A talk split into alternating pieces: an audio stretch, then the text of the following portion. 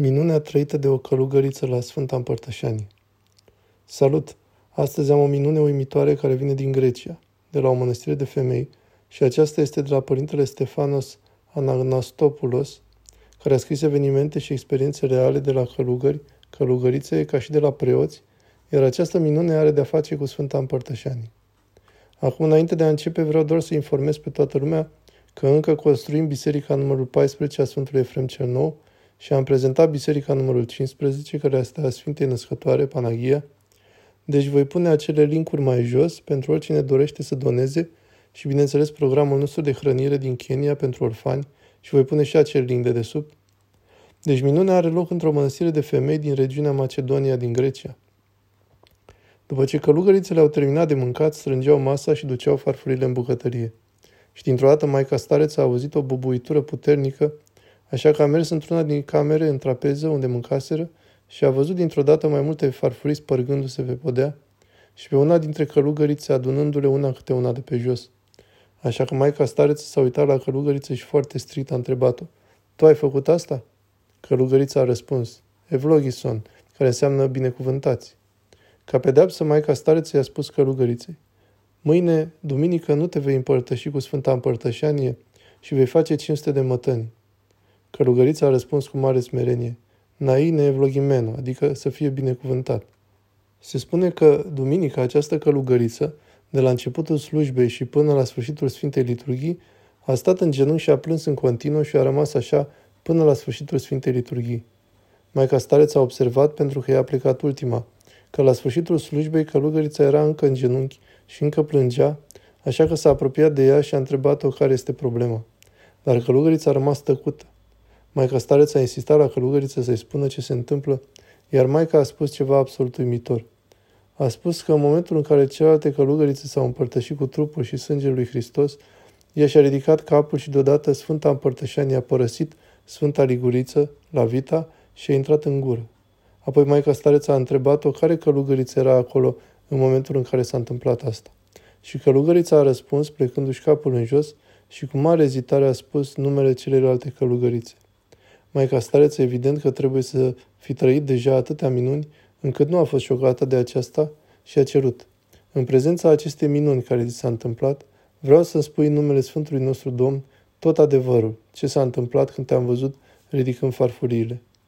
Și călugărița răspunse. Când am plecat de la masă spre bucătărie cu toate farfuriile, dintr-o dată călugărița care fusese azi la coadă pentru Sfânta Împărtășanie m-a împins cu două mâini și am căzut și așa au ajuns farfuriile să se spargă pe podea. Maica stareță a chemat-o apoi pe călugărița care a împins-o pe această călugăriță și a pus această întrebare. Pesmus se paracalos, imera tichinonises, care înseamnă, spune te rog, azi cu ce te-ai împărtășit?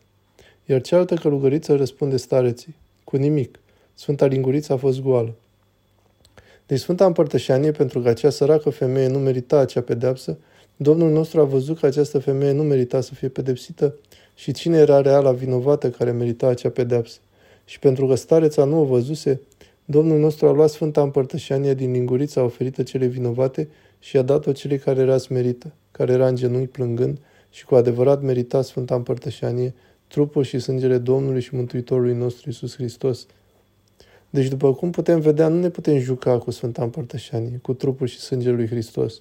De aceea vă rog, fiți siguri că aveți binecuvântarea de la Părintele vostru duhovnicesc pentru a lua parte la Sfânta Împărtășanie, că v-ați povedit că sunteți pregătiți să luați Sfânta Împărtășanie.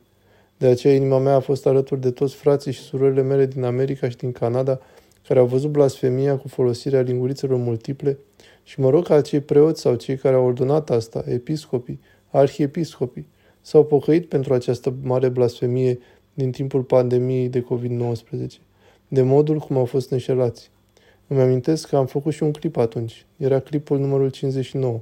Îl voi pune aici pentru voi toți și voi pune linkul mai jos, unde era o linguriță sfântă veche de 250 de ani și povestesc acolo prin ce a trecut acea linguriță, prin ce boli și ce făcea preotul la sfârșitul slujbei, catalisi, unde el consumă toată Sfânta Împărtășanie și nu s-a îmbolnăvit niciodată. E un videoclip uimitor și de asemenea vorbește despre o minune cu un medic care nu putea să creadă că Sfânta Împărtășanie este cu adevărat trupul și sângele lui Hristos și ce a făcut el și unde este el acum. Sau videoclipul acesta cu episcopul care o la foc, pe care l-am primit de la părintele Sava Ghioritul. El mi-a spus despre asta și evident a făcut și un clip, apoi chiar am avut o explicație în acest sens.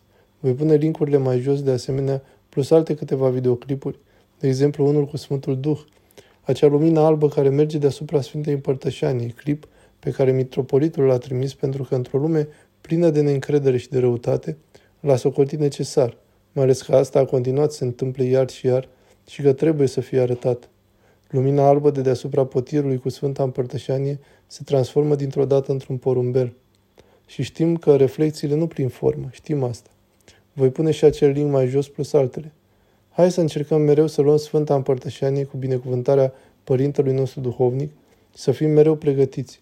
Ne pregătim pentru a putea primi trupul și sângele lui Hristos în noi. Vă mulțumim pentru vizionare. Dumnezeu să vă binecuvânteze pe toți. Vă rog împărtășiți acest videoclip, după cum am zis, înainte să fie interzis pe YouTube. Linkurile cu videoclipurile de care v-am vorbit și organizațiile de caritate sunt mai jos. Și ca un păcătos nevrednic precum sunt, mă rog pentru voi toată dimineața și seara, fie ca Dumnezeu să vă binecuvânteze pe toți. Aveți grijă de voi.